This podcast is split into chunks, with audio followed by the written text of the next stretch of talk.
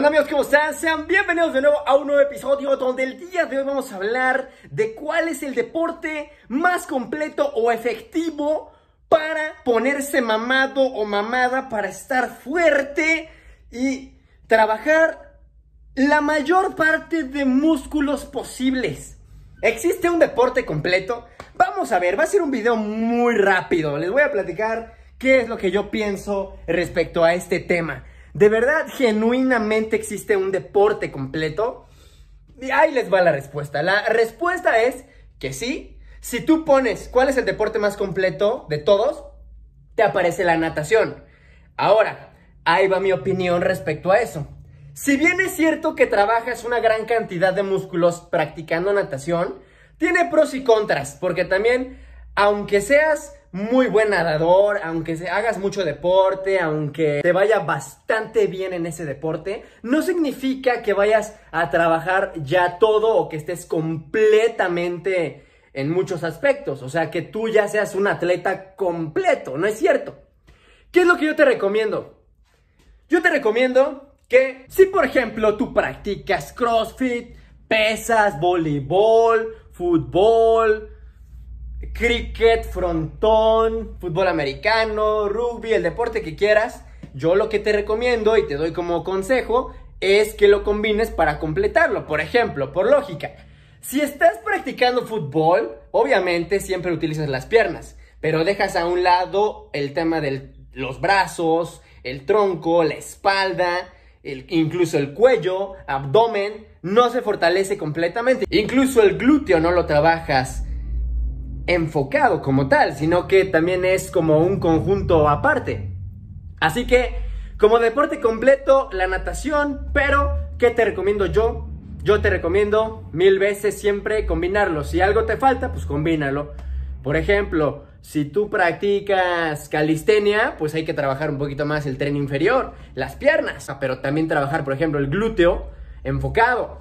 O, por ejemplo, si trabajas no sé, haciendo running, corriendo, pues necesitas a lo mejor un poquito más de fuerza explosiva, porque tienes la resistencia, pero te hace falta fuerza, fuerza, fuerza. El velocista a lo mejor requiere un poquito más de resistencia, pero obviamente también depende a lo que tú te quieras enfocar. Si quieres solamente ser, por ejemplo, corredor, pues vas a tener que enfocarte en el tema de la corrida. Si quieres ser velocista, tienes que enfocarte en la velocidad. Si quieres ser boxeador, te tienes que enfocar en, el boxeo y en el tren superior. Si quieres ser peleador de artes marciales mixtas, tienes que ser híbrido y tienes que ser versátil en muchos aspectos. Si quieres ser, por ejemplo, nadador, pues tienes que tener aparte una rutina extra donde hagas musculación aparte enfocada o practiques con otro deporte, pero ya fuera del agua también porque también hay que adaptarse tanto en el agua como fuera del agua.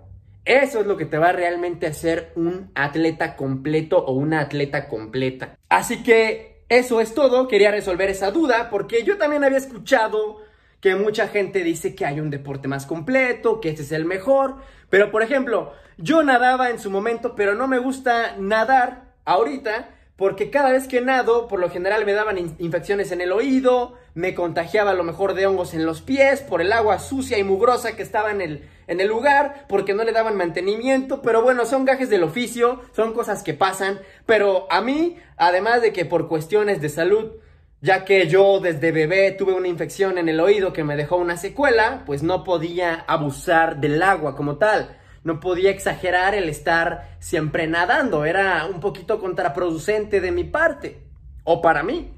Así que lo que hice fue combinar deportes, entrar a un deporte muy completo y combinarlo ahorita con otro deporte.